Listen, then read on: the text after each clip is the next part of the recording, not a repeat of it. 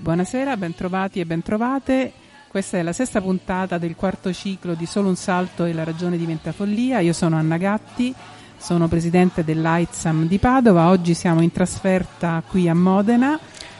Sì, sì, sì, grazie Anna. No, interrompo solo un attimo, dopo lascerò tutta la conduzione no, no. di questo appuntamento a lei, o quasi. A lei, no, ma continua a, a darmi del lei. A te, scusa, Amma. scusa, a te. No, volevo solo dire, noi siamo naturalmente quelli di Radio Liberamente, siamo felicissimi oggi, orgogliosi e contenti naturalmente di ospitare per la prima volta un'altra radio, Radio Cooperativa di Padova, giusto? Sì, sì, e, mo- e-, e voi siete di Modena. Noi, noi siamo Forse di Modena, però... sentito l'accento. Eh, Invece io sono di Padova. Inevitabile, inevitabile. Il Veneto. E tra l'altro eh, Anna, devo dire, è la prima volta, penso eh. proprio che sia la prima volta che Radio Liberamente ospita degli psichiatri in carne e ossa. No, perché noi facciamo tante video interviste durante M A T, anche eh. fuori dal M A T eh, da, vedere, è... da vedere, da vedere, Alberto è bravissimo da, eh, grazie, grazie, beh, mestiere che si impara però facciamo tante video interviste, interventi, però devo dire che ospitarli proprio qui è la prima volta che ci capita, ma ne approfitteremo, giusto Anna? Certo, faremo un sacco di domande. Domande, ok, va bene Anna, ti, ti lascio andare, tranquilla. Ciao. Grazie, grazie. Poi ci sono anche altri ospiti di, di Radio Liberamente, ma dopo piano piano li introduciamo. Allora, oggi la, l'argomento della puntata è Dialogo Aperto, l'approccio finlandese alle gravi crisi psichiatriche. Eh, Dialogo Aperto è un nuovo approccio alla cura della malattia mentale che è nato in Finlandia verso la metà degli anni novanta in una piccola regione, la Lapponia occidentale, circa settantaduemila abitanti, intorno alla città di Tornio. La prima esperienza che viene definita Dialogo Aperto è del millenovecentonovantasei e questa pratica psichiatrica ha dato dei risultati eccellenti e c'è chi sta cercando di importarla anche in altri paesi europei e negli Stati Uniti. Anche in Italia si sono avviate delle esperienze. A dicembre del duemiladiciotto a Modena, se volete su YouTube trovate del materiale molto interessante, si è tenuto un convegno al quale hanno partecipato gruppi, che non sono molti, che hanno avviato questa pratica presso i rispettivi servizi di salute mentale, eh, Catania, Roma, Savona, Torino, Modena e Trieste.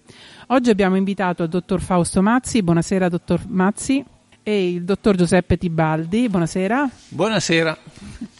Allora, adesso vi, vi leggo brevemente il loro curriculum. Il dottor Fausto Mazzi è psichiatra, responsabile del servizio di diagnosi e cura presso la A U S L di Modena, formatore esperto in dialogo aperto ed è stato professore a contratto presso l'Università degli Studi di Modena e Reggio Emilia.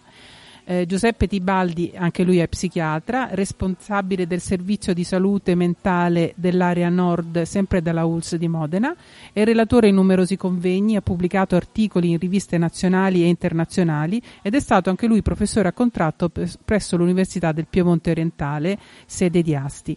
Inoltre anche lui è eh, terapista, eh, formatore, scusate, esperto in dialogo aperto.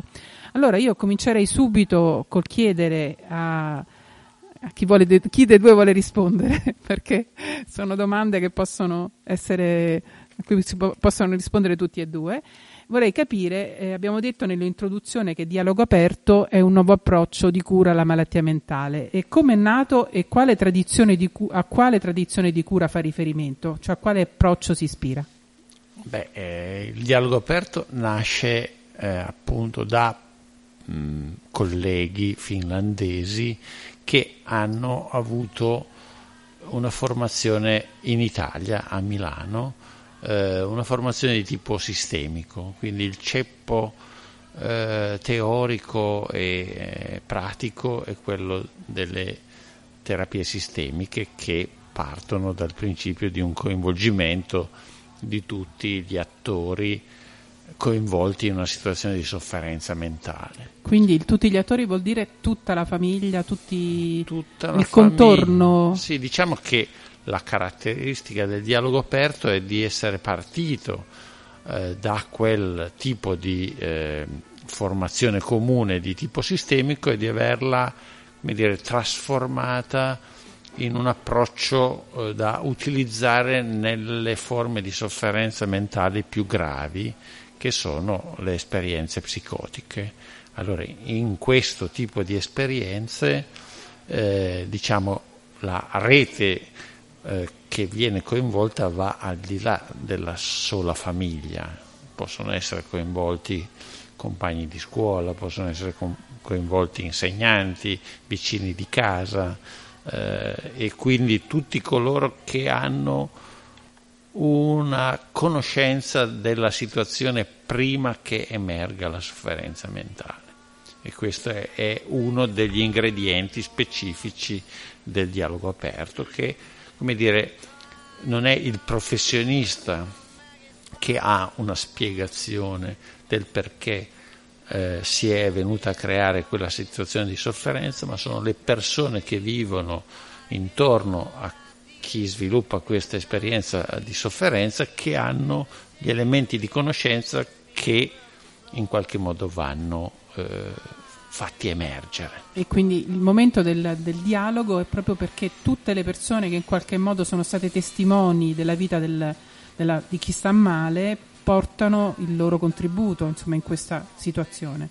Sì, l'idea di fondo è che eh, il professionista è un facilitatore e che mh, facilita due tipi di processi: i processi di comprensione del perché l- quella persona sta male oggi, e eh, il secondo livello è di prendere insieme le decisioni più importanti per superare questa forma di sofferenza. Quindi i due piani della comprensione e quello della decisione sono piani che eh, in qualche modo si sviluppano con tutti coloro che partecipano agli incontri di tipo dialogico.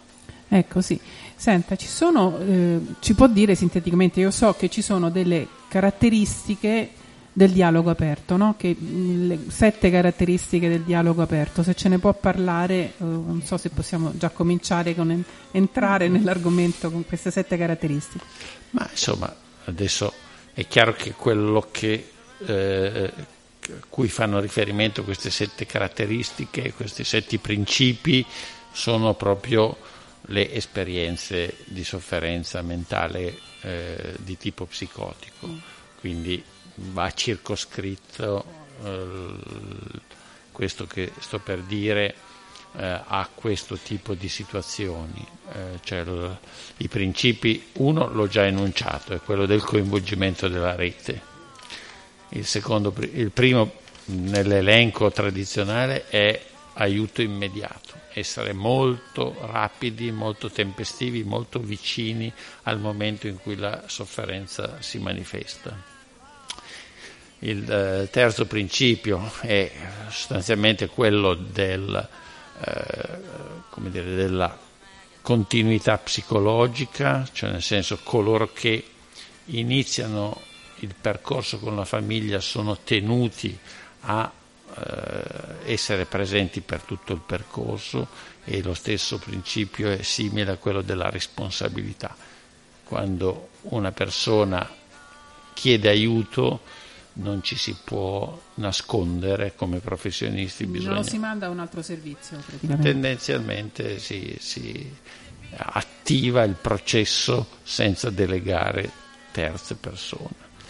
Il, un altro principio è quello della mobilità e eh, della flessibilità, cioè che cosa vuol dire? Che il, il luogo migliore in cui sviluppare questo processo Eh, non lo decide il professionista, non è il servizio, tendenzialmente è il luogo in cui queste persone vivono, quindi tendenzialmente quindi si va a domicilio si va a domicilio in, diciamo. In tutte le situazioni in cui ci sono le condizioni per andare a domicilio si va a domicilio.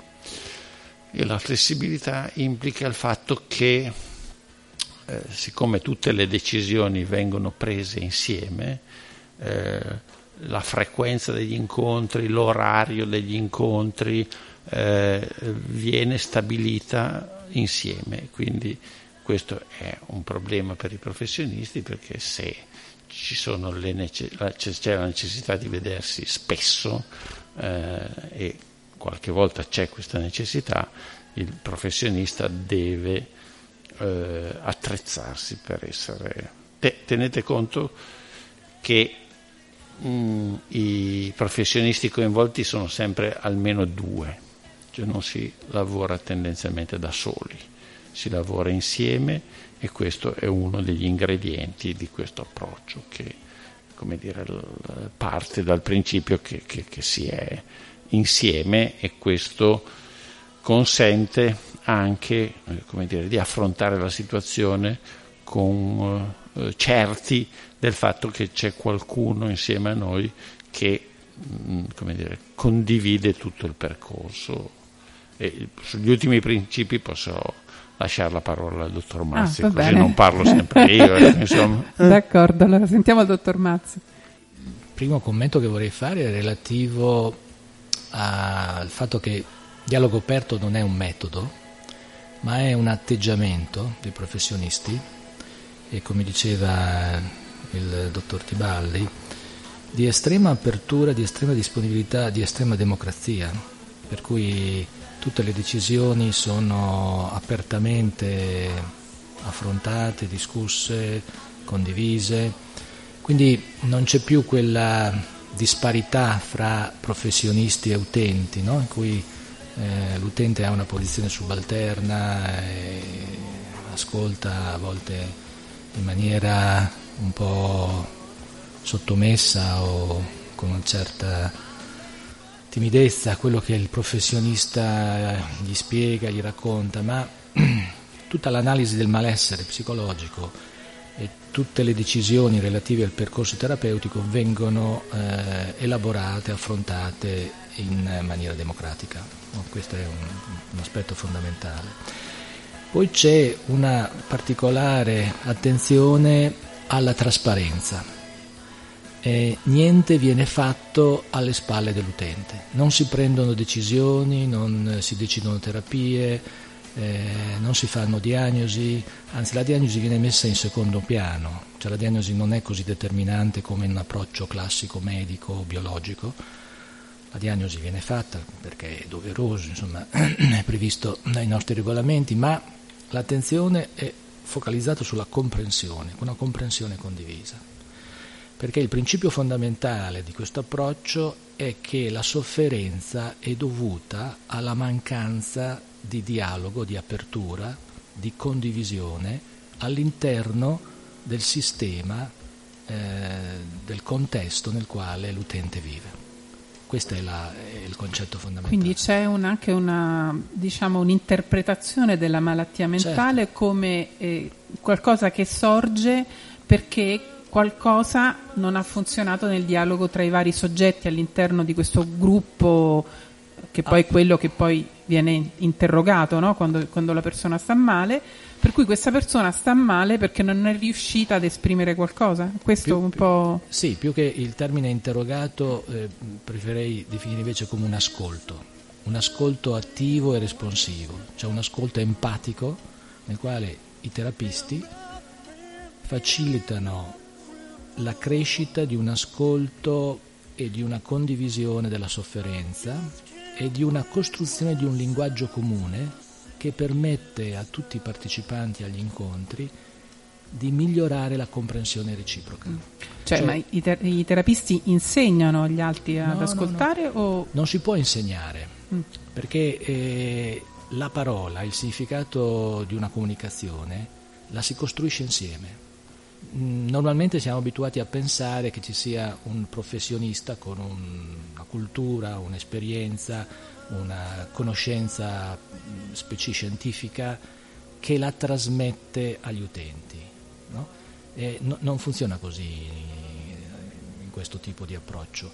La conoscenza e la comprensione della sofferenza la si sviluppa con un linguaggio che cresce attraverso il dialogo, perché quando uno parla e comunica con l'altro, l'altro riceve questa parola e gli attribuisce un significato personale, soggettivo, che si sviluppa e si arricchisce attraverso la comunicazione, il dialogo e l'ascolto reciproco. E questo facilita la crescita di una comunità che si prende cura di tutti i partecipanti, gli uni degli altri, e possiamo dire che cresce una comunità gentile, amorevole, conviviale, che si aiuta reciprocamente ad affrontare la sofferenza, a costruire un significato della sofferenza e a proporre dei cambiamenti, dei miglioramenti che non essendo imposti dall'alto, ma provenendo dalla condivisione, sono accettati, condivisi, elaborati e si ha quel, quello che in inglese si chiama sense of agency, cioè questo senso che la cura non viene dall'alto, non viene dai professionisti, ma è qualcosa che si elabora da chi per primo sta soffrendo, perché nessuno è più esperto della propria sofferenza della persona che in quel momento sta soffrendo. Senta, prima abbiamo detto che eh, abbiamo, abbiamo già cominciato a parlare di come eh, si fa il dialogo aperto, no? Abbiamo detto che vengono coinvolte le persone significative eh, per chi sta male, ma eh, voi come scegliete queste persone? Chiedete alla persona che sta male, dimmi tu chi devo chiamare, che come, sì. come funziona poi praticamente? Normalmente. Io telefono al centro di salute mentale, dico guardi, telefono allora. Io sono la madre e facciamo questa... Dico, se mio uno, figlio sta male e voi? Eh, se uno sta male, soffra mm. e telefona al centro di salute mentale di Tornio, in Finlandia, eh, si sente rispondere una, una voce che gli dice pronto, che cosa posso fare per lei? No? E eh, insieme eh, si fissa un primo incontro, solitamente a casa della persona che soffre, e lei stessa decide chi vuole invitare, chi ritiene utile eh, coinvolgere nel, già dalla prima seduta, e poi successivamente si deciderà insieme, ma sarà sempre la persona che esprime la richiesta d'aiuto che deciderà la composizione eh, del gruppo che eh, lavora all'interno del, dell'approccio dialogico. Ho capito. Senta, ma... Eh... rispetto quindi, l'abbiamo un po' eh, detto, già detto, ma rispetto all'approccio tradizionale, quali sono le differenze eh, significative, diciamo? Beh, oltre a quelle già descritte, la differenza fondamentale è, ritengo, nell'atteggiamento di estrema disponibilità, umiltà che i professionisti eh, assumono durante il percorso terapeutico. Mm. Questo mi ricorda molto, adesso io ho letto di Basaglia le lezioni brasiliane, no? A un certo sì. punto c'è Basaglia che fa tutto un discorso su rapporti di potere tra eh, rapporti di potere all'interno della famiglia, rapporti di potere tra il, il padrone e l'operaio, eccetera, e poi fa un discorso proprio del rapporto di potere tra il medico e il paziente. Da questo punto di vista siamo in linea, no? Con Eh, quello che è il messaggio, uno dei messaggi di Basaglia molto importante, mi sembra, no? Sì, assolutamente. E, la sofferenza ha una genesi che possiamo definire eh, sociale. Normalmente il modello a cui facciamo rime- riferimento è biopsicosociale, no? Si ritiene che ci siano dei fattori biologici che predispongono eh, a essere più sensibili allo stress, no?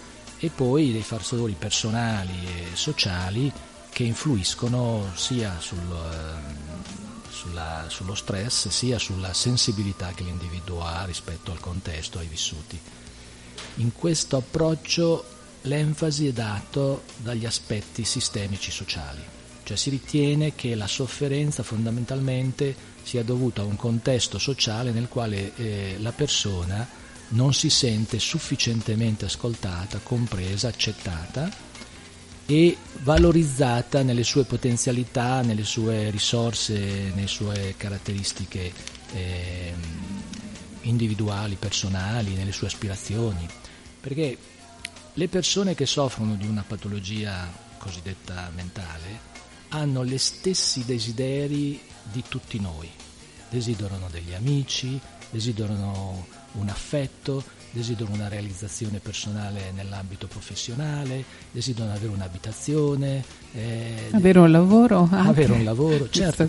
Questi desideri nel momento in cui incontrano difficoltà a essere realizzati, nel momento in cui incontrano un contesto che non facilita eh, la realizzazione delle proprie ambizioni, Eh, tendenzialmente tendono a sviluppare eh, atteggiamenti conflittuali o comunque eh, di sofferenza, e soprattutto se poi non vengono elaborati attraverso la comunicazione, attraverso il dialogo, e non vengono condivisi, possono generare sofferenza. La sofferenza riduce gli spazi dialogici, gli spazi di comunicazione, e le persone tendono a isolarsi, e in questo isolamento eh, generalmente si amplifica ulteriormente la sofferenza e poi si arriva fino alla crisi, allo scompenso. Diciamo c'è un circolo vizioso, certo. In poche parole. Va bene, allora facciamo un piccolo stacco musicale e poi dopo riprendiamo. Eccoci qua, allora intervengo solo un attimo, sono sempre io Alberto, il pirino di Radio Liberamente. No, intervengo perché in realtà i pezzi che vi faremo ascoltare durante questa trasmissione sono stati scelti direttamente, beh, la sigla da Anna, e poi gli altri tre pezzi che sentiremo, e quattro, quattro con questo che avete appena ascoltato, dai nostri psichiatri. E io volevo chiederle, dottor Mazzi, perché ha scelto proprio questo pezzo di Bertoli, che non penso sia uno tra l'altro dei più famosi, insomma, o sei dei grandi conoscitori di Bertoli, ci sono degli altri motivi per cui lo si è scelto, ci dica lei. Ma dunque, io ascoltai la prima volta questo pezzo circa boh, trenta anni fa forse, qualcosa no, del genere, e la cosa che mi colpì immediatamente è questa, questa specie di miracolo che avviene su quest'autobus, no? Le persone salgono su quest'auto, sono più o meno sconosciuti l'uno all'altro, e quasi per miracolo, e ancora un po' mi commuove quest'idea, cioè che per miracolo le persone cominciano ad ascoltarsi reciprocamente, a parlare reciprocamente, e da perfetti sconosciuti costruiscono una comunità amorevole che si prende cura l'uno dell'altro e che si interessa l'uno dell'altro, e questo fa sbocciare una speranza, fa sbocciare una fiducia, una conoscenza reciproca, ed è questo lo stesso fondamentale principio di dialogo aperto. Beh, rimaniamo in tema proprio. Sì, esattamente. Eh, fantastico. Sì, anche in treno comunque. Eh. Certo, certo. Però forse in treno ci si sarebbe asp- più, auspicabile insomma. ovunque. Auspicabile eh. ovunque, luogo chiuso. Soprattutto partendo dalla famiglia, insomma, che è il nucleo fondamentale di riferimento per molti di noi. Eh certo, ogni gruppo sociale. Certo, lascio la parola adesso ad Anna. Va bene, grazie, grazie Alberto. Io volevo continuare, no, c'era solo l'ultimo sì. punto che, di cui volevo parlare con lei. Stiamo parlando dei principi del dialogo aperto.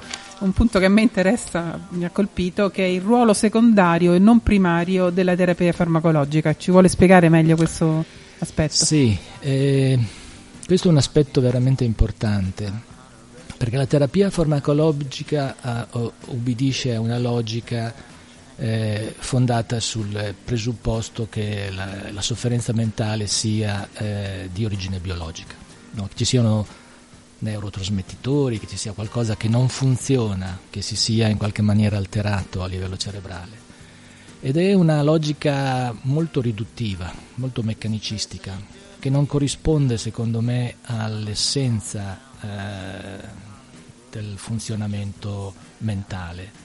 eh, Il cervello non è un organo uguale agli altri, è un organo che ha una capacità fondamentale, quella di riflettere su se stesso e di modificarsi attraverso la comunicazione, attraverso la relazione. E quindi eh, pensare che sia un farmaco a risolvere tutti i problemi legati alla sofferenza psicologica, che è sempre una sofferenza relazionale, cioè io sto male in un contesto di relazioni, e le relazioni influiscono sulla mia mente e io influisco sulla mente degli altri. Quindi la scommessa che ha dimostrato, insomma, in qualche maniera di essere eh, stata affrontata e anche soddisfatta, è che non, la, la, la sofferenza psichica può essere risolta dalla comunicazione, dal miglioramento della comunicazione, dal miglioramento del dialogo, e si può migliorare, star bene, recuperare un funzionamento ottimale senza l'uso dei farmaci. In diverse ricerche si è dimostrato che i, gli utenti trattati con dialogo aperto potevano raggiungere un livello di guarigione o di funzionamento ottimale senza l'uso dei farmaci o con dosaggi particolarmente basse. Cioè il loro cervello cambiava, cioè, ma si facevano anche, si sono fatte anche delle analisi chimiche, perché quando noi diciamo che la persona è scompensata giustifichiamo anche dicendo che non no, ha mh, quelle sostanze, gli mancano delle sostanze, eccetera. Non esiste nessuna analisi eh, strumentale o chimica che possa definire un cervello malato nell'ambito della psichiatria, un cervello malato o un cervello sano. E questo l'ambiguità che eh, in qualche maniera continua Ah, è, un, è, una, è una balla? Fondamentalmente sì, fondamentalmente sì. Non c'è eh. nessun test. Quindi queste cose che ci dicono che noi ci manca la sostanza glutammato, adesso non mi ricordo sì, che sì, sostanze. No, la serotonina, la dopamina, serotonina, ci sono dopamina. diversi eh. neurotrasmettitori coinvolti, ma fare una correlazione causa-effetto tra eh, ipotesi eh, neurotrasmettitoriali e sofferenza psichica è una, eh, come si può dire, un atteggiamento così eh, distante dalla realtà e dalla complessità del funzionamento mentale eh, che non ha eh, dimostrazioni scientifiche chiare. Anzi, ci sono dimostrazioni scientifiche che chi fa un uso abbastanza contenuto dei farmaci o a, in diversi casi chi riesce a superare la sofferenza senza l'uso dei farmaci ha degli esiti a medio e lungo termine molto migliori rispetto a chi invece si affida solamente al trattamento farmacologico. Allora voi che fate dialogo aperto Questo... non, non date per niente ma farmaci? O... No, eh, li eh, valutiamo assieme all'utente e si decide all'interno del gruppo eh, l'approccio che riteniamo più utile per quel determinato utente e si cerca sempre comunque una condivisione e una consapevolezza sul significato dell'uso del farmaco. Per esempio il farmaco normalmente tende a sopprimere i sintomi, tende a sopprimere il delirio, l'allucinazione, la depressione, l'ansia. Noi pensiamo che questi sintomi abbiano un grande significato e che possano essere ascoltati eh, e affrontati e gestiti insieme e possono rappresentare un grande eh, momento di miglioramento della propria conoscenza e della propria storia personale. Il sintomo nell'ambito del dialogo aperto ha un significato terapeutico, cioè viene utilizzato nell'ambito del percorso terapeutico, non viene eh, represso o eliminato il più presto possibile e questo è fondamentale. Senta, un'altra cosa mi sembra molto interessante, eh, abbiamo cominciato a dire, no? Il fatto che non c'è un solo terapista, ci sono sicuramente due terapisti. Intanto questi terapisti chi sono? Sono degli psichiatri, sono degli infermieri, sono degli psicologi? Perché anche questo è un altro aspetto interessante. Eh, qualsiasi figura professionale, dall'infermiere al terapista, allo psicologo, allo psichiatro, può far parte della coppia terapeutica. Noi abbiamo fatto uno studio, vorrei... presentarlo e descriverlo perché verrà eh, presto presentato un convegno a Verona sugli esordi psicotici. Abbiamo fatto uno studio confrontando un C S M in cui veniva applicato dialogo aperto e un C S M in cui c'era un approccio tradizionale, prevalentemente di tipo farmacologico. A distanza di dodici mesi le differenze sono state estremamente eh, significative. Nel C S M in cui si applicava dialogo aperto più dell'ottanta per cento degli utenti sono, erano, sono stati dimessi entro uh, dodici mesi, entro la, un anno di eh, terapia, mentre eh, nel C S M tradizionale eh, non più del trenta per cento. Eh, quasi tutti gli utenti sono stati trattati senza eh, farmaci o i farmaci sono stati sospesi nel corso di questo anno di follow-up, di, di monitoraggio. Eh, nell'altro C S M la stragrande maggioranza, più del settanta per cento, continuava a fare uso di farmaci e eh, continuava a un percorso terapeutico. Eh, nel C S M in cui si trattava secondo l'approccio dialogico, eh, i terapisti erano composti per il cinquanta per cento da infermieri e hanno ottenuto gli stessi risultati in termini di efficacia, di... di, di Eh, i risultati insomma positivi eh, sono, hanno risultati identici agli psichiatri. Ma questo è una bella notizia da un lato, dall'altro non so se gli psichiatri si, si possono sentire in un certo senso defraudati di un ruolo, anche di un, di un, non so se, se questo può avere delle conseguenze ma che mi interessano fino a un certo punto, ma insomma può essere un motivo per cui eh, gli psichiatri possono eh, diciamo impedire che si possa diffondere una, una tecnica di questo genere, una tecnica, abbiamo detto che non la possiamo chiamare tecnica, mm. comunque una metodologia, una modalità di, di ecco. relazione di questo genere. Eh. Sì, può essere che urti la sensibilità o il narcisismo dei medici o degli psichiatri, eh, però credo che se nei prossimi anni verranno confermati questi risultati, eh, vorrei segnalare che il eh, Ministero della Salute inglese ha investito eh, più di tre milioni sterline in uno studio che è in corso sull'efficacia di questo metodo, eh? con eh, tutte le caratteristiche dello studio scientificamente, dal punto di vista metodologico. E quindi facendo dei confronti tra una sì, situazione sì. in cui non c'è il dialogo aperto, e come, come certo, lei stava citando, certo, che è lo studio certo. che lei porterà a Verona. E nel giro di qualche anno avremo ulteriori dati eh, che ci mostreranno se questo approccio è realmente così efficace come questi dati preliminari Beh, suggeriscono. Questi mi sembrano dati strepitosi, insomma, se lei mi dice l'ottanta per cento contro il trenta per cento non c'è molto da... Sì. No? Sì, sono assolutamente stupefacenti. Allora, per capire un po' per quale motivo non stanno tutti a fare dialogo aperto, perché a questo punto mi domando allora, se funziona così bene, se è così bello, eh, eh, diceva, ma che cosa è che, per quale motivo? Perché io adesso mi sbilancio. Mi... Diceva Bertrand Russell che ogni nuova scoperta all'inizio diventa una sorta di bestemmia che nessuno vuole ascoltare, che nessuno vuole accettare. Prima che una nuova scoperta entri nella routine dei servizi passano normalmente dieci quindici anni, perché c'è una inerzia, una resistenza, una giusta diffidenza, perché questi sono studi preliminari. Eh, dovremo aspettare ancora alcuni anni per avere dei dati ancora di conferma più affidabili, più robusti, e quindi credo che il tempo poi ci dirà definitivamente come questo approccio può funzionare concretamente. Ho capito. Eh, allora sì, passiamo la parola al, al dottor Tibaldi, sempre su questa, questo discorso insomma dei, dei due terapisti, però volevo capirlo meglio. Per quale motivo sono due o tre, abbiamo detto, perché forse non abbiamo spiegato abbastanza. Sì, possono essere anche più di due, cioè il, que, questo, questa compresenza è legata ed è uno degli aspetti che vengono dalla teoria sistemica, cioè dalla pratica sistemica, che abbiamo detto che è italiana. Sì, è... sì, è italiana perché appunto la scuola, insomma, la scuola è la prima scuola mm. importante, è quella di Mara Palazzoli Selvini.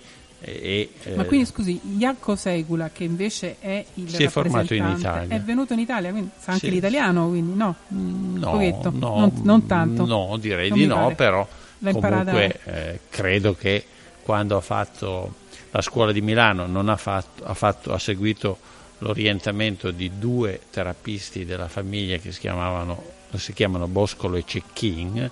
Credo che a quell'epoca, siccome c'erano molti eh, allievi stranieri, una parte della formazione eh. venisse fatta in inglese.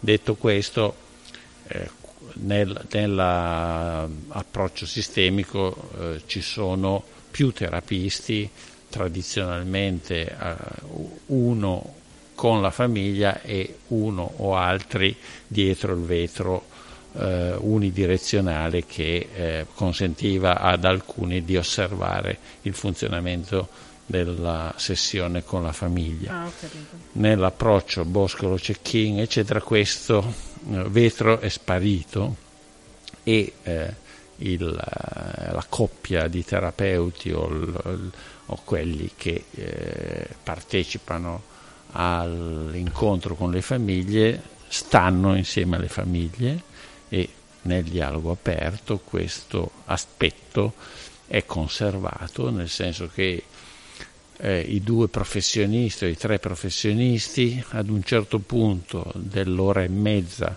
che dura in genere un incontro di dialogo aperto, questo è un dettaglio che va tenuto presente, è un incontro che si articola. Eh, dopo vediamo un po', diciamo, le risorse che devono essere impiegate per le, questo le dialogo risorse, aperto. Perché... Le risorse, insomma, sostanzialmente eh, sono incontri di novanta minuti, che si svolgono quindi in genere al di fuori del servizio, ad esempio a casa de- della famiglia.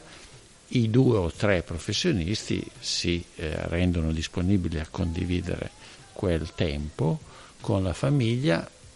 Eh, giusto per concludere come si articola il loro ruolo, il loro ruolo è di eh, come dire, co- intervenire e dialogare tra di loro ad un certo punto durante l'ora e mezza di incontro. Cioè, cioè si dicono tra di loro, allora che facciamo? Chiedono, chiedono. No.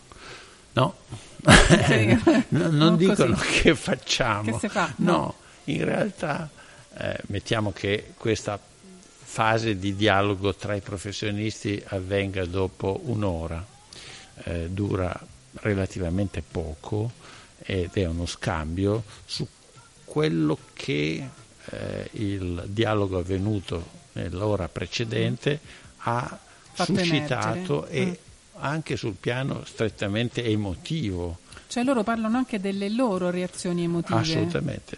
E si dialoga per cinque dieci minuti al massimo, recuperando al, eh, quello che è stato eh, di significativo detto nell'ora precedente. Senta. E questo, eh, concludo, avviene prima della conclusione, perché eh, questo che si chiama dialogo riflessivo tra i professionisti eh, è una parentesi dopo la quale il dialogo ricoinvolge tutti i partecipanti. È un intermezzo. È un intermezzo in cui le persone eh, che partecipano all'incontro eh, vengono a contatto con i propri pensieri, e quindi quando si riprende il dialogo eh, con tutti i presenti, in genere quella pausa del dialogo riflessivo ha generato molte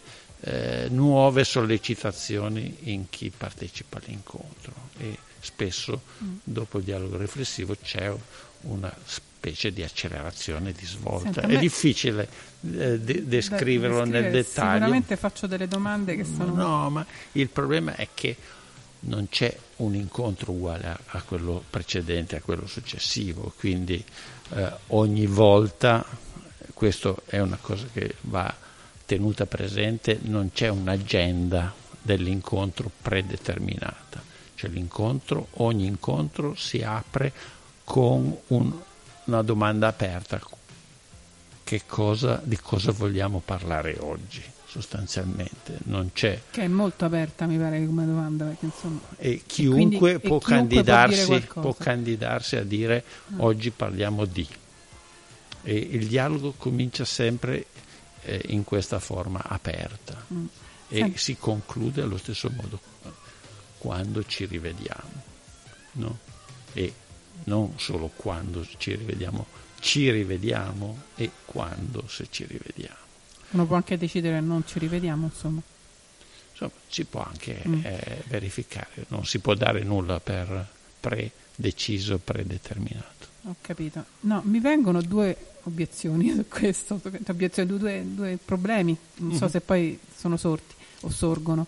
La prima, lei prima, voi prima avete detto che questi incontri di dialogo aperto si fanno, eh, facciamo il, il caso classico, cioè la persona comincia ad avere dei disturbi, viene eh, contatta il centro di salute mentale, il centro di salute mentale gli chiede quali sono le persone significative. Ma ci saranno, ci sono anche dei casi di persone che dicono io non ci ho proprio nessuno, non, no, non ci sono mai questi problemi di relazioni molto... Sì, in ogni caso... In ogni caso ci può essere questo, sì, questo sì, fatto? Sì, cioè. sì, assolutamente, non è che questo sia un ostacolo, eh, nel senso che paradossalmente... Io potrei aver litigato così... con tutti quelli che ho... a casa mia e dico non voglio nessuno, il mio gatto e basta. Ho fatto, facciamo un dialogo ho fatto aperto, un percorso di dialogo aperto in cui c'era anche il gatto come partecipante, ah. quindi in ogni caso anche il gatto è benvenuto. No, adesso a parte le battute, eh, questo eh, come dire mh, coinvolgimento della rete non, si, non riguarda solo i familiari. Cioè quella persona che non vuole più nessun rapporto con la propria famiglia potrebbe avere degli amici, dei vicini di casa o una eh, persona, come dire, della sua rete, un compagno di lavoro che eh, ammette eh, sia importante per lui, mm. e quindi non si invitano persone della famiglia, ma si invitano persone significative della rete personale di quel soggetto. Persone totalmente isolate sono abbastanza rare, ecco, insomma. Ho capito. E l'altra idea che mi è venuta adesso, sempre nella mia totale ignoranza, perché ho letto i libri, oh, mi, er- mi sono molto certo. entusiasmata e non ho capito molto, come capirete dalle, do- dalle domande che vi faccio. E, e, ma se, se un terapeuta gli sta antipatico qualcuno, se i sentimenti che il terapeuta sente non sono proprio di... no? Perché qui... da come voi l'avete descritta fino adesso è una situazione in cui escono fuori le cose, si dialoga, eccetera. Ma se io dialogo può anche darsi che quello che dico, quello che sento, anche voi come terapeuti, perché insomma se scateniamo il... no, come diceva, che facciamo? Come diceva Mazzi, eh, è chiaro che eh, come dire, il principio di trasparenza il principio di trasparenza vale anche con eh, i sentimenti che Eh, i terapeuti, che è uno dei sette principi.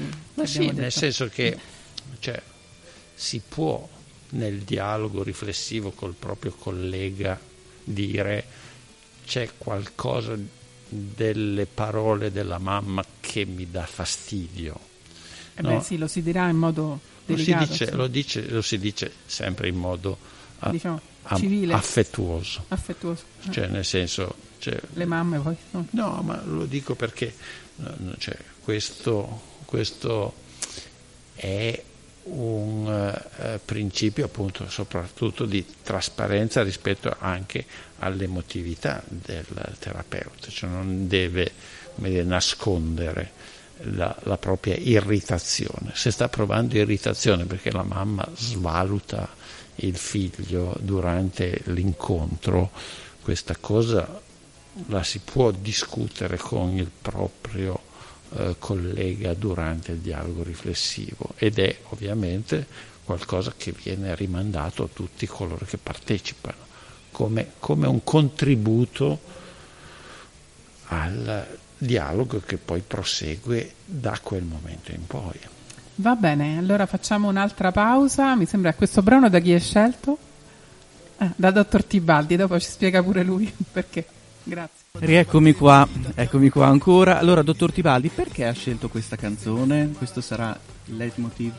Bene, ma l'ho scelta perché in questi giorni eh, sento Marracash da, da già un, da un po' di tempo, perché ho due figli giovani che mi mettono, scelgono la musica quando viaggiamo insieme. Sì, scusi, non abbiamo detto appunto che era Marracash. Il titolo della canzone? Eh, Sindrome depressiva da... Eh, da social network. Fantastico. Eh, beh, insomma, la scelta è legata al fatto che in questi giorni mi è capitato di vedere uh, un suo video di Marracash in cui parla della propria esperienza depressiva mm. e del fatto che uh, l'abbia superata, uh, della connessione della sua esperienza depressiva con le sue esperienze personali e familiari, e dell'importanza che ha avuto nel superare la sua esperienza depressiva con eh, una psicoterapia e sì. con una nuova relazione che è quella che ha in corso con una cantante. Con la psicoterapeuta? No, no con, con Elodie. Con Elodie. Ah, ok, ok, no, eh. allora... Va bene, va la bene. Compagna la attuale di Marracash è eh, Elodie. Non sapevo di questa cosa. Eh, diciamo un po' qui, di gossip, ci può stare. Ma sì, sì, sì. E lui eh, dice quanto è importante questa relazione in questo momento. Bene, per bene. Grazie, la ringraziamo per questa scelta. Grazie. Va bene, grazie Alberto. Ecco, io volevo riprendere questo discorso, naturalmente ehm, una cosa che mi sembra molto interessante è quanto questa modalità di dialogo, questo dialogo aperto, poi cambia anche la vita di relazione, perché da quello che voi state dicendo il dialogo aperto è una modalità anche di parlare con gli altri. Allora, chi fa questi corsi di dialogo aperto? Voi li avete fatti, siete anche formatori di corsi di, dia- di dialogo aperto, no? Quindi siete degli espertoni, diciamo, eh? Tutti e due. Beh, direi proprio. Siete andati in Finlandia, eccetera, eccetera, tutto quanto. Allora... Questo vi ha insegnato una modalità di dialogo diverso? Questo ha cambiato un po' il vostro modo di comunicare con gli altri? O, o è semplicemente Beh, una... No. Questa diciamo, è una domanda che, a cui diciamo vorrei che, che rispondeste che, tutti e due. Sì, una, sì, sì, adesso poi la lascio subito esperienza. La parola anche al dottor Mazzi.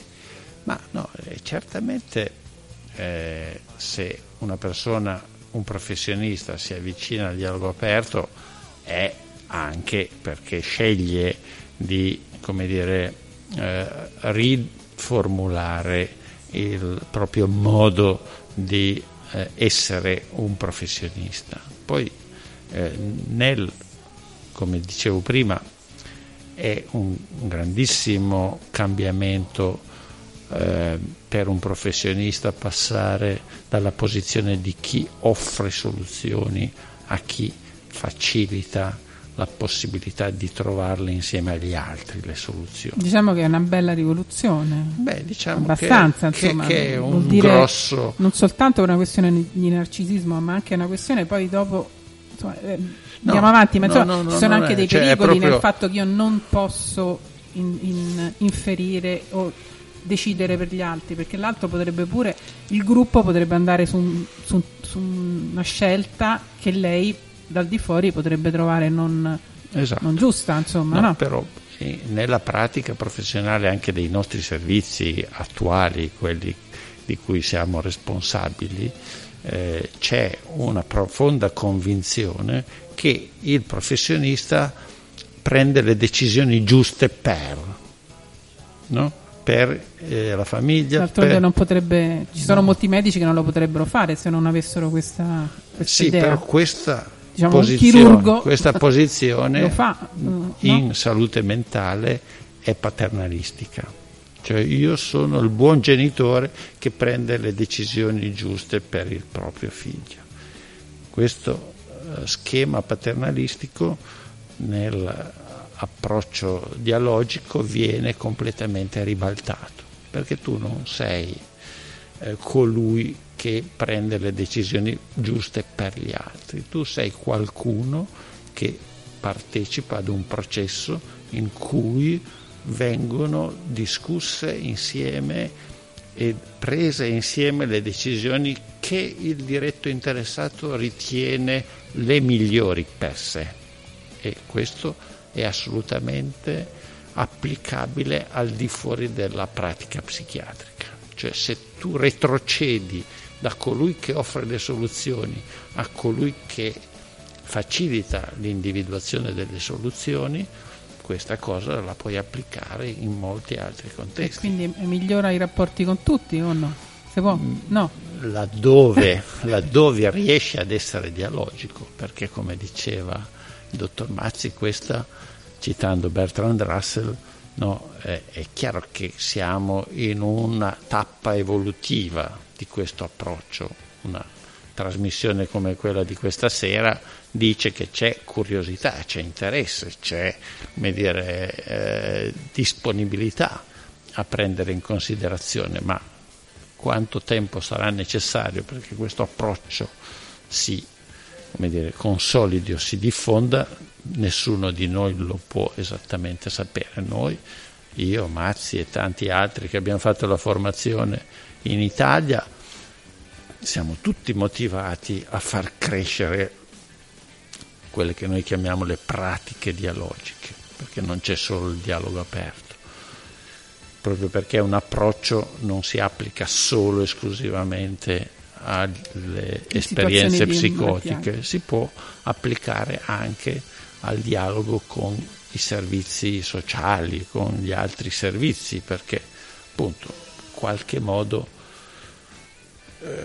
l'ambito di applicazione è molto più ampio di quello specifico. No, io, io dicevo proprio le, le, le relazioni generali con gli altri, con le altre persone. Sì, ecco, questa diciamo, era la mia domanda. Diciamo cioè... che, che Seikkula dice che, che può essere considerata una filosofia di vita, però bisogna comunque rendere, renderci conto che eh, ha eh, questa è un'aspirazione eh, di poter essere sempre dialogici, se penso a me stesso. No, io non lo sono per niente, quindi eh, te lo dico subito, cioè, confesso il mio peccato e poi mi vabbè, spiegate come si fa. Ma giustamente lei ha stabilito le domande, quindi noi diciamo che chi stabilisce le domande in genere corre il rischio di essere poco dialogico, ecco, insomma. Comunque, lascio, la rispo- lascio la risposta anche al dottor Mazzi. Sì. Grazie, no, è molto interessante questa riflessione sul nostro atteggiamento personale, no? Anche sì, nella vostra vita, se lei dialoga vita... apertamente con sua moglie e i suoi figli oppure con i suoi amici, se è cambiato qualcosa, se oh. qualcuno si è reso conto che... No, mi, mi viene in mente che appunto mia moglie mi chiedeva ma cosa vai a fare a Helsinki a fare tutto questo corso che è durato un paio d'anni, in cui si stava settimane insieme ad altri colleghi, e a un certo punto mi è venuto da darle questa risposta: che cosa, che cosa fai, cosa avete fatto? E ho detto guarda, fondamentalmente ho imparato a piangere e a essere più me stesso. Ma ci picchia. Perché eh, quello che veramente emerge è la consapevolezza di essere una persona con una grande complessità, eh, con un, dei vissuti eh, dei quali nemmeno io conosco esattamente eh, la genesi, le motivazioni, eh, che cosa ha influito sul mio carattere personale. Io tendenzialmente sono una persona molto spontanea, a volte anche istintiva, a volte mi rendo conto che dico cose che possono ferire gli altri, però Eh, c'è di base una fiducia, una sorta di eh, consapevolezza che se non si costruiscono dei ponti, se non si costruisce una modalità di comprensione, di umanizzazione della relazione, no? di, di, di disponibilità all'ascolto e di disponibilità a ricercare un significato che a priori è impossibile definire, non ci sono categorie, non ci sono eh, conoscenze eh, preconfezionate che possono spiegare il vissuto dell'essere umano. Il vissuto dell'essere umano è fondamentalmente un mistero personale, soggettivo, che si sviluppa nella relazione qui ed ora e che ha una genesi che è quasi impossibile ricostruire. Però se abbiamo il coraggio di esporci, se abbiamo il coraggio di costruire un rapporto di fiducia e di speranza, credo che le probabilità che si superi la sofferenza attuale siano maggiori. Qual è l'alternativa? L'alternativa è che ognuno rimanga chiuso nella propria sofferenza, nel proprio individualismo, nel proprio egoismo, nella propria visione soggettiva, e che le distanze aumentino, e che la incomprensione reciproca aumenta, che la separazione, i ponti, le barriere, i muri crescano. E questo abbiamo visto che per l'umanità è disastroso, no? Porta dai conflitti in famiglia fino alle guerre più terribili e ai conflitti più eh, angoscianti e distruttivi, no? Quindi è proprio una visione, come diceva eh, Beppe, filosofica. Eh, non c'è alternativa. L'alternativa è la competizione, il conflitto, la guerra, eh, la distruzione reciproca. Vogliamo questo? Pensiamo solamente alla nostra società, no? Sempre più immersa nelle relazioni attraverso eh, internet, eh, i gruppi soci- i, i social eh, su, su, su internet, ma che separano di fatto le persone, che allontanano le persone. Eh, non so e se poi un'altra cosa che a me colpisce è il fatto che le relazioni sono molto di potere, cioè c'è molto sì. un esercizio del potere di uno sull'altro, certo, certo. E c'è una forte espressione della gerarchia, ma in tutti certo. che non è funzionale a qualcosa, perché devo fare qualcosa, quindi ho bisogno di mettere Di, di, di dirigere delle persone, è semplicemente proprio il gusto del potere. Questo si esprime per esempio nelle relazioni sessuali, che sono dovrebbero essere la cosa più piacevole, invece molto spesso sono soprattutto, beh, comunque sono sicuramente d'accordo, sicuramente sono d'accordo. E nelle istituzioni e nelle relazioni interpersonali c'è sempre la tendenza a voler prevaricare, a voler manipolare, a voler in qualche maniera condizionare l'altro, a usare l'altro, e, e, ed è questo il cambiamento che tenta di eh, produrre eh, Dialogo Aperto. Ed è fondamentale, questo è un concetto che non abbiamo ancora approfondito, però è, credo sia veramente importante, che prima si interviene sul disagio e sulla incomunicabilità che produce la sofferenza psichica, più è probabile avere dei buoni risultati. E cioè, quindi la tempestività, la tempestività dell'intervento, eh, la durata di sofferenza non trattata più è lunga, più si irrigidiscono e crescono eh, il, diciamo il modo di pensare, l'atteggiamento diventa sempre più eh, rigido. E ma il modo di pensare, l'atteggiamento di chi sta male o di chi sta di tu, intorno tutti, a chi sta male? Di tutti, di tutti, perché eh, la produzione della sofferenza psichica non è mai solo di un individuo, ma è di un sistema, di un contesto nel quale l'individuo è profondamente immerso, e, ed è questo l'aspetto fondamentale. A Tornio eh, questa esperienza si è sviluppata nell'arco ormai di trenta anni. Sì, del novantasei. E appunto, è quasi i, il quaranta cinquanta per cento della popolazione hanno partecipato a incontri dialogici, a incontri di dialogo aperto. settantaduemila persone, il cinquanta per cento c'è, all'incirca ha partecipato. Quindi c'è una tale fiducia, conoscenza e consapevolezza che affrontare tempestivamente l'incomunicabilità, la difficoltà a, a parlarsi, a riconoscersi, a stare insieme, sia fonte di sofferenza che c'è da parte di tutti, di tutti dai, eh, dalle forze dell'ordine agli insegnanti, ai datori di lavoro, c'è una disponibilità a lavorare insieme per ricostruire dei ponti, per ricostruire sì. una... Eh, quello che però a me viene... curiosità di capire mm.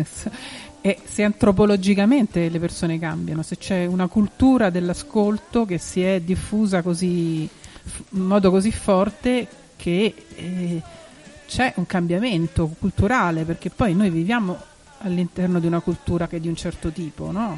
In cui questo dialogo in realtà mi sembra, certo. insomma, diciamocelo, non c'è. Mm, o io è, ho o... una grossa difficoltà, io leggo, ho letto queste cose, però poi se penso di dovermi relazionare con la persona a cui tengo di più, che è mio figlio, per me il dialogo aperto me lo dimentico subito, vorrei subito essere molto direttiva e vorrei che lui facesse certe cose, punto, insomma, non riesco proprio, questo per, per dire proprio le mie difficoltà personali.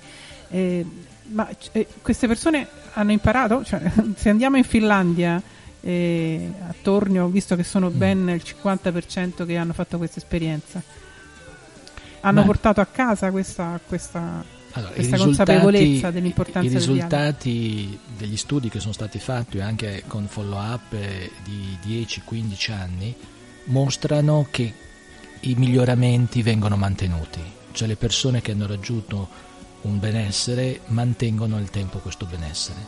È chiaro che è su un campione di soggetti all'esordio psicotico, quindi è una popolazione limitata, e appunto bisogna produrre dati anche su altri eh, tipi di sofferenza, su altri problemi e, e anche in altri contesti, perché in fondo Tornio è un, paragonabile a un piccolo comune della nostra provincia, insomma, no?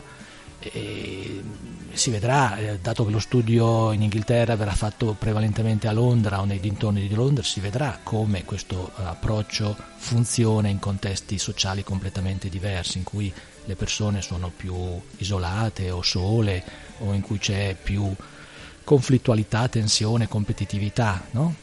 Però è una specie di, come si dice, può dire, di, di approccio filosofico di base. Che, qual è l'alternativa al dialogo? La diffidenza? Il vedere l'altro come un diverso, un nemico, un competitor? Eh, cioè, qual è la, la, l'alternativa alla conoscenza e all'ascolto reciproco?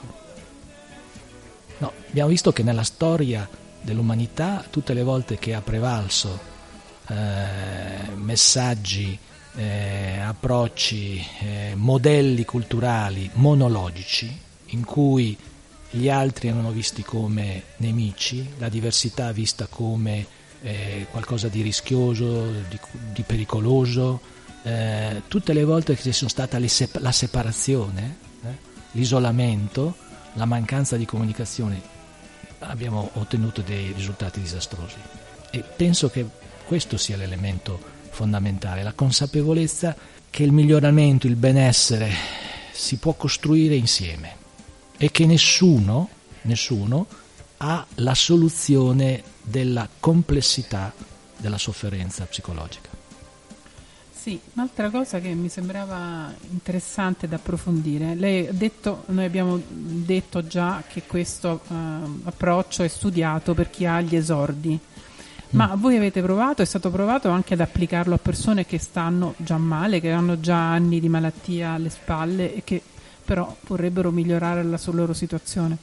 Sì, noi abbiamo avuto diverse esperienze cliniche, eh, sia io che i nostri colleghi, insomma, eh, che applicano questo modello, perché siamo un gruppo a Modena che si è formato e sta applicando eh, su casi selezionati questo tipo di approccio. E ci sono dei risultati tendenzialmente positivi. Eh, allora, vorrei chiarire che non è la panacea, no? Cioè non è che eh, adesso Dialogo Aperto è diventato eh, la soluzione di tutti i problemi della psichiatria, no, non è così.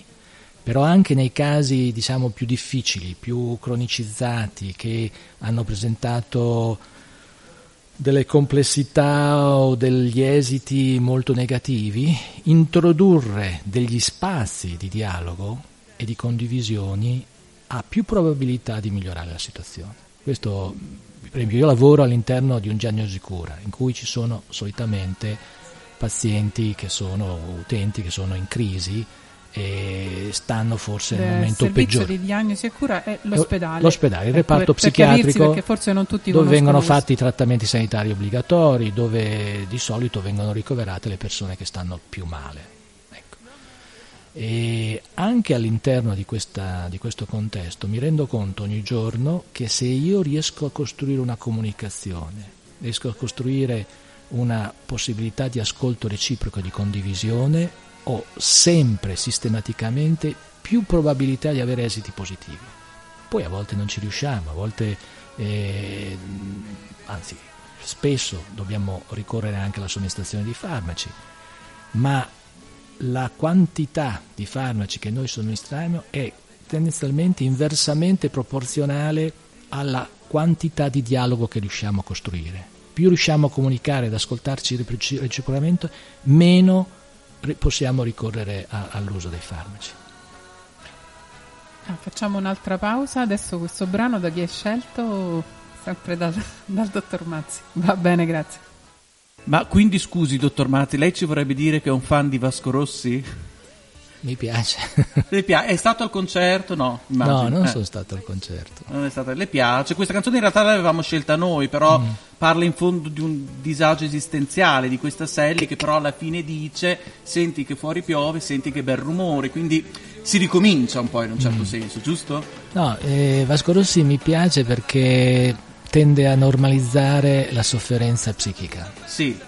Tende a, a condividere. Sì, a far sì eh. che gli altri anche si identificano sì. in quello, nei, nei sentimenti. E, sì. e uno degli obiettivi dell'approccio dialogico è proprio di normalizzare, cioè di far capire che a tutti noi capita nell'arco della vita di soffrire da un punto di vista psicologico. Tutti noi possiamo sviluppare delle convinzioni così rigide che ci distaccano dagli altri e rendono difficile la comunicazione. Tutti noi possiamo avere emozioni, sentimenti eh, che ci fanno soffrire, e quasi sempre, se le analizziamo, hanno una genesi in termini relazionali, e quindi la possibilità di ascoltare altri punti di vista, altre eh, opinioni, altre eh, voci su questa sofferenza che in questo momento magari è particolarmente profonda dentro di me, mi può aiutare a comprendere la mia e può aiutare a, costruire una comunicazione con gli altri. Certo, condivisione, un termine importante. E adesso ci sarebbe Lucia che vorrebbe intervenire, fare penso uno o più domande. Lucia, prego. Bene, eh, io volevo chiedere al dottor Tibaldi, perché l'ho sentito parlare a un convegno degli uditori di voci, che riferiva eh, una serie di risultati eh, riguardanti una ricerca promossa da un'associazione di familiari eh, sull'Emilia Romagna, che attestava un aumento dell'uso degli psicofarmaci. Eh, io, siccome sono un utente, sono molto sensibile a questo discorso e ritengo che sia fondamentale, insomma, per fare qualcosa di diverso, eh, diminuire l'uso dei farmaci. Ho partecipato a tutto il percorso di questa ricerca sull'utilizzo soprattutto degli antipsicotici nei servizi di salute mentale dell'Emilia Romagna, ed è chiaro che eh, sono venute fuori alcune criticità legate soprattutto alla durata di questi trattamenti mh, e su questa base di questi risultati si è innescato un processo a cui sto partecipando di eh, come dire rivalutazione delle modalità con cui vengono utilizzati questi farmaci. Eh, è chiaro che, come visto che ne, ne parliamo questa sera, eh, in rapporto alle pratiche dialogiche il, il farmaco prende il sopravvento se viene considerato come la strategia preferenziale, eh, ed è chiaro che se ci si orienta ad usare il farmaco come strategia pre- preferenziale e molte volte come unica strategia, eh, il tema della durata e delle dosi non viene preso in seria considerazione, perché se quella è l'arma a disposizione dei professionisti è legittimo che i professionisti pensino che, essendo l'arma principale, la usano come ritengono meglio usarla.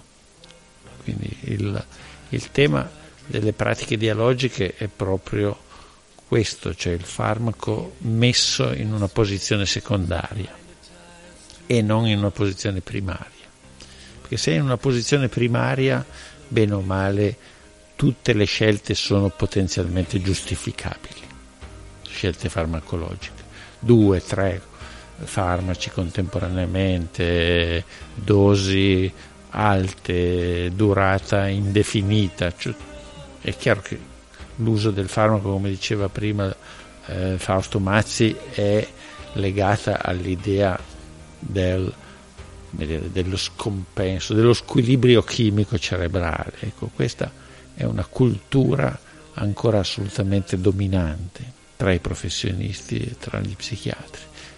Come accennava anche prima Fausto, in realtà la teoria dello squilibrio chimico cerebrale è priva di fondamenti scientifici validi, però nella pratica è largamente ancora dominante. Da questo punto di vista, cioè, il farmaco può essere ricollocato in percorsi in cui la componente psicoterapeutica sia in primo piano, cioè in fondo il dialogo aperto è un approccio psicoterapeutico che parte prima del farmaco, e allora in, quel, in questa prospettiva il farmaco ha questa posizione secondaria.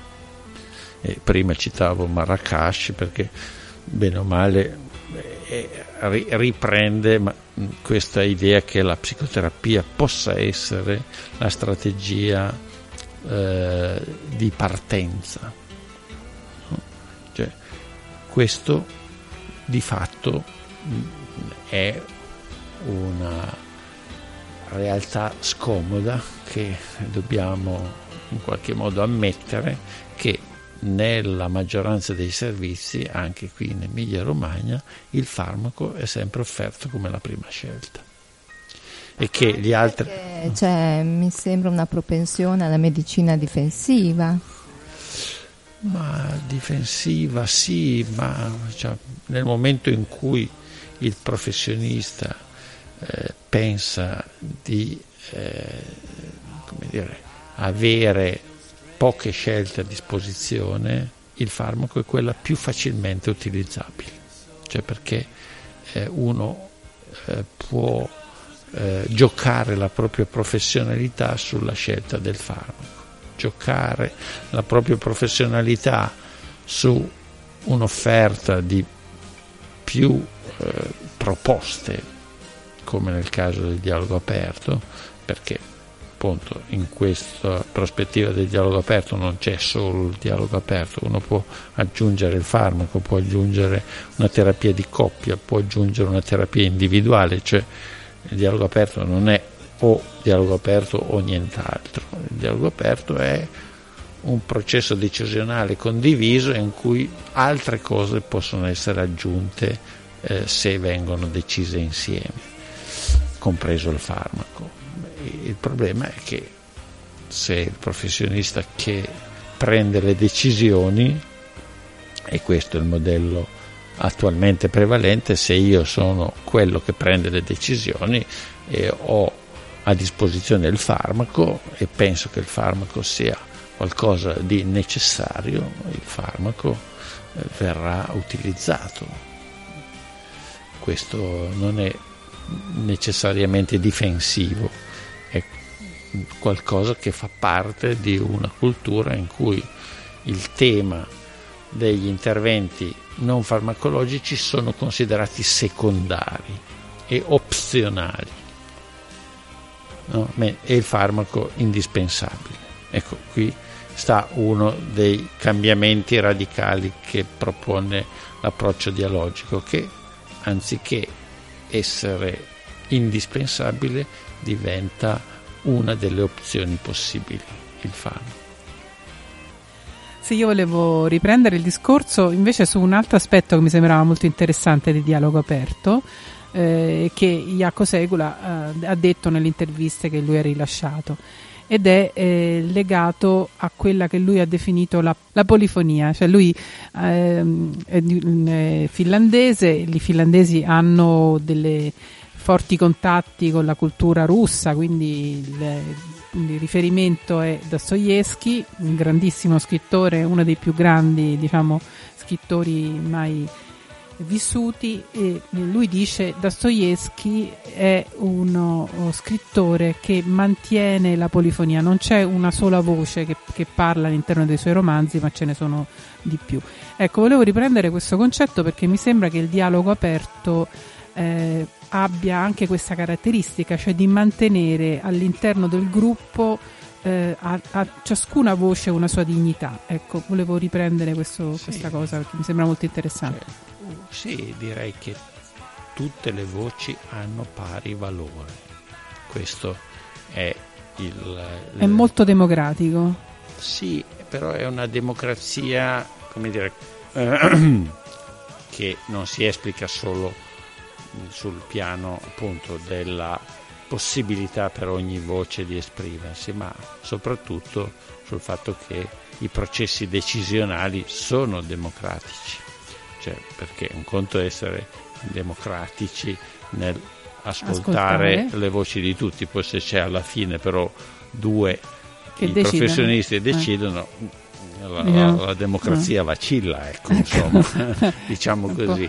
E quindi il, il, l'aspetto della polifonia è un aspetto fondamentale, ma parte essenzialmente dal fatto che tutte le voci hanno pari dignità e la eh, responsabilità dei professionisti come facilitatori è che tutte le voci vengano ascoltate, perché in un incontro dialogico ci può essere qualcuno che tende a prendere sopravvento. E voi intervenite allora in questo caso? Fate... Sì, interveniamo molto, sempre con, molto con, lo, con gentil... la vostra fair play, insomma, che ho no, capito che è abbastanza... Più che fair play, gentilezza nel dire eh, che cosa eh, pensa eh, Giorgio di quello che ha detto la mamma o lo zio, o, cioè, sì, sì, cioè, il principio di polifonia poi si arricchisce nel dialogo aperto, nel senso che uno può evocare, prima lei parlava del fatto che eh, se una persona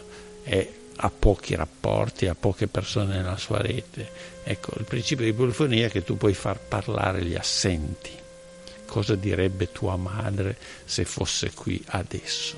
Ah, cioè, anche che, questo è un modo per farli poi, partecipare. Sì, si può evocare anche qualcuno anche che non c'è, c'è più. Che non c'è ecco. più sì. Cosa direbbe tuo nonno se fosse qui e partecipasse a questo dialogo? Perché non contano solo le voci dei presenti, contano anche quelle che si chiamano le voci interiori.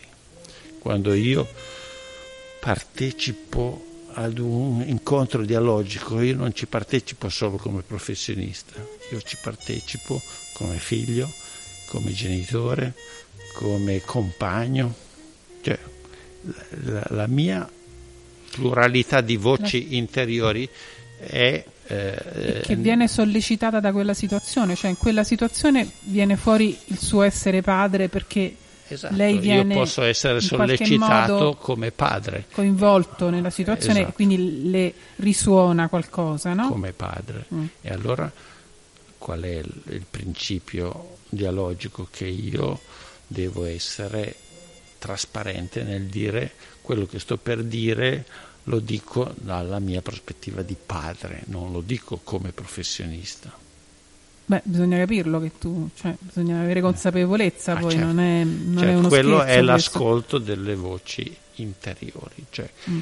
quando eh, una io dico cosa direbbe tuo nonno se fosse qui, eh, io evoco nell'altro questa voce di sé come interprete eh, da nipote del punto di vista del nonno, e mm. ovviamente è chiaro che, come dire, faccio eh, partecipare il nonno, oppure posso far partecipare, sempre su questo tema della polifonia, eh, le voci allucinatorie, cioè gli uditori di voci sentono delle voci mm.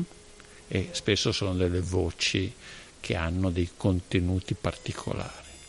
Allora io posso includere nel dialogo anche la allucinazione uditiva, cioè la voce allucinatoria, cioè che è una delle voci. La interroga? Non capito, la, come la, la, la, che cosa ti sta dicendo ah. la tua voce? La faccio entrare nel dialogo collettivo.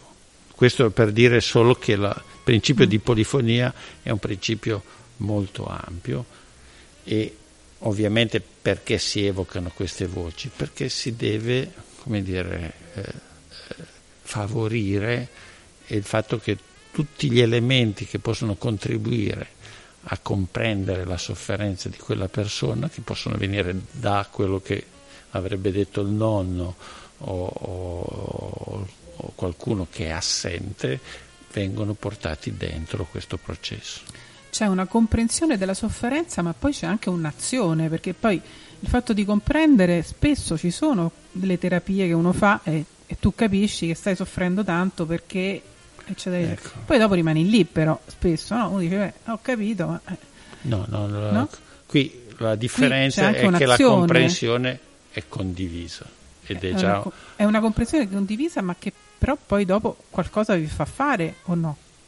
Ma o sono io che io voglio farvi no, fare qualcosa? No, no. Cioè, no. cioè, cioè il fatto la, che sia così cambiamento, condivisa no, il cambiamento ha un, ha un effetto pratico nel, nel ha un effetto cioè un eff- certo, poi vorrei... ha un effetto sul piano del benessere, cioè se una persona mm. eh, o se le persone che partecipano a questo processo hanno un'idea del perché quella persona ha cominciato a star male e ha espresso il suo malessere in quel modo, allora, come dire, questo processo bonifica il, le relazioni reciproche, questo. Cioè, c'è una specie di situazione di, diciamo, di perdono, di, di, no, no, di, no. O di, boh, di, come di, di accettazione reciproca, di conoscenza reciproca, di, come dire, di apertura al significato della sofferenza. Cioè, la guarigione da dove scaturisce? Dal fatto? La guarigione scaturisce dal fatto che non è più qualcosa di eh, eh, non dicibile, cioè la tua sofferenza diventa comunicabile e diventa comprensibile per tutti, e questo eh, processo, come dire, ti impedisce. Cioè, cos'è la sofferenza? Cioè, la maggioranza dei casi queste, questi nuclei di sofferenza interferiscono con la nostra vita sociale e personale, diventano un ostacolo. Se tu rimuovi l'ostacolo, riprendi il corso della tua esistenza, perché l'ostacolo spesso viene vissuto come una cosa strettamente privata, non comunicabile. Il processo lo dissolve in parte o lo ridimensiona, e quindi le tue capacità, le tue risorse riemergono, perché non hanno più quell'ostacolo che gli impedisce di esprimersi. Però sentiamo anche cosa dice, certo, grazie, il dottor Mazzi. Eh, sì, questo, questo aspetto eh, che descriveva il dottor Tibaldi è fondamentale. Della questo, polifonia. La, la polifonia come contributo alla comprensibilità della sofferenza eh, da parte di tutti, no? Sia di quelli presenti durante l'incontro, sia di quelli evocati eh, dalle proprie voci interiori. Ma eh, questo lavoro produce un aspetto mh, che definivo prima di normalizzazione della sofferenza. Cioè, quando la sofferenza non viene più vissuta come una categoria eh, a sé stante, no? Una malattia, ma un'esperienza umana. E... il motivo per cui le piace Vasco Rossi, insomma. Eh, sì, certo. Cioè, come esperienze umane ne, nella quale tutti quanti eh, siamo, eh, abbiamo av- avuto la possibilità di, di, di, di viverla, di, di eh, esperirla, no? Eh? E, e, e quindi è, è qualcosa che non è più eh, categorizzato come una malattia, ma come un vissuto, un vissuto personale, soggettivo, che può essere comunicato. L'altro aspetto è che in questa libertà di espressione, di ascolto, possono sorgere eh, tutti gli sviluppi che eh, la persona o il contesto sceglie di eh, sperimentare. Per cui, come diceva prima eh, il dottor Tibaldi, l'approccio dialogico è compatibile con tutti gli altri approcci psicoterapici. Se uno vuole eh, approfondire eh, gli aspetti psicodinamici della propria sofferenza, può benissimo integrare dialogo aperto con un'esperienza di psicoterapia psicodinamica. Se uno eh, preferisce un approccio cognitivo-comportamentale, cito eh, le scuole più diffuse da un punto di vista psicoterapico, può benissimo affrontare Eh, la propria sofferenza, eh, sofferenza usando categorie o eh, esperienze psicoterapiche con un indirizzo cognitivo-comportamentale, o applicare la mindfulness, o anche approcci sistemici. Cioè, questo è l'aspetto. A seconda di quello che emerge durante gli incontri dialogici, si possono integrare con tutti gli approcci che si ritiene utili per quel caso specifico. E questo comporta che i terapeuti debbano avere una qualità eh, estremamente difficile, quello di non saltare le conclusioni e accettare un periodo più o meno lungo di incertezza, in cui non si sa esattamente dove si approderà, cioè dove sta la guarigione, nessuno lo sa. E insieme, essendo aperti a qualsiasi possibilità, a qualsiasi punto di vista, e è più probabile che esca la guarigione dal gruppo, dal, eh, dalla comunità. Mi viene una cosa un po' cattiva da dire, nel senso, prego, che a questo punto forse è meglio scegliere degli infermieri e degli, dei non terapeuti, perché i terapeuti invece sono proprio stati formati al contrario nel fare no? Si fa- fate meno fatica a formare chi non ha già questa mentalità, scusi. Eh. No, no, è, è vero questo, perché una dei primi, delle prime informazioni che abbiamo ricevuto durante il nostro corso di formazione è di liberarci da tutta la cultura psicoterapica che abbiamo avuto nel corso della nostra formazione universitaria e successiva, perché effettivamente queste categorie, se uno è stato eh, formato, non so, un approccio psicodinamico, cognitivo, comportamentale, comportano delle rigidità interpretative, per cui la persona che abbiamo di fronte eh, la, tendiamo immediatamente a inquadrarla in funzione delle nostre categorie. Motivo no? per cui non, non ho molta simpatia per gli psicologi che hanno questa tendenza che tu avverti subito, no? Certo. Tu gli stai dicendo una cosa e quelli già ti spiegano per quale motivo gliela stai dicendo, ma no, veramente niente. Anche perché per, per un professionista tollerare l'incertezza è estremamente difficile. Eh, ci sono stati gli studi che mettono in evidenza che nei primi cinque dieci minuti i, eh, gli, psico, gli psichiatri, i psicologi tendono subito a interpretare, tendono subito a definire la persona che sta di fronte all'interno di certe categorie che eh, naturalmente eh, hanno ricevuto come eh, procedura per valutare la persona, no? E questo salto immediato a definire impedisce la comprensione, a volte rappresenta proprio un ostacolo, no? Perché eh, limita la libertà di espressione, limita la libertà eh, di conoscenza, eh? La conoscenza è un atteggiamento di estrema disponibilità ad approfondire insieme l'esperienza umana e la sofferenza umana. Va bene, io direi che concludiamo così, avrei altre domande, ma... quindi ringrazio molto gli amici di Radio Liberamente, ringrazio Grazie. Alberto, eh, Lucio, Marco, Lucia, ringrazio anche il dottor eh, Giuseppe Tibaldi e il dottor Fausto Mazzi. Grazie a voi. Vi do appuntamento per la mia trasmissione tra due settimane. Grazie.